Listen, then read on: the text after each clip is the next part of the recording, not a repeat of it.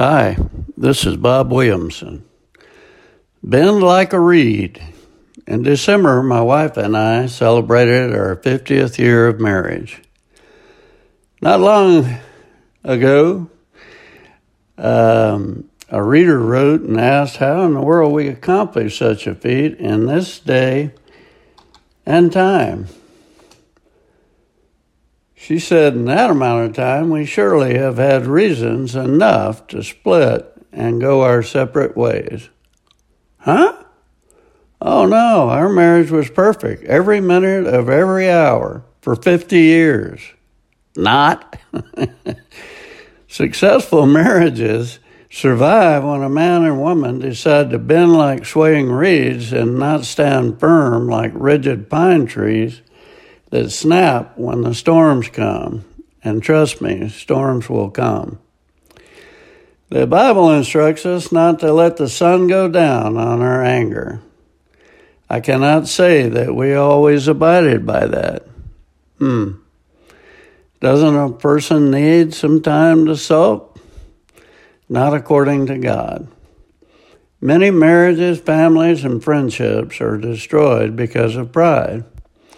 One thing I've learned is that marriages and friendships are a give and take process. If you're not prepared to yield on occasion, even when you are right, it is not likely that the other party will yield when you do something wrong. I think all of us must first come to the realization that neither party is perfect, yes, including us. I have talked with many a young person who just cannot seem to find that proverbial woman or man of their dreams that is perfect for them. Huh. That is because they don't exist. We all have imperfections. I have met many who have tried marriage multiple times, always with the same result divorce. Does not work because the flawless person that they are seeking does not exist. My wife says and does things on occasion that I do not like.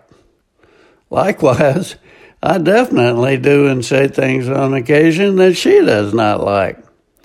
We succeed because we overlook these imperfections with each other and concentrate on the things we like about each other.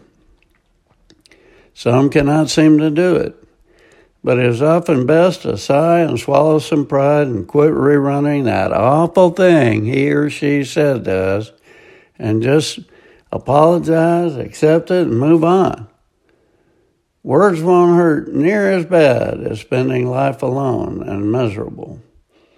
At the end of the day, God wants us to be happy it starts with optimism and smiling. Look at the bright things in life. Be thankful, not resentful. Don't sweat the small stuff, and it's all small stuff. Thank God for this wonderful day and genuinely look forward to making the most of it. If you have an important other or good friend in your life, be filled with joy over it. Be happy that God has seen fit to introduce you to them and that you have someone to share things with and that you are not alone.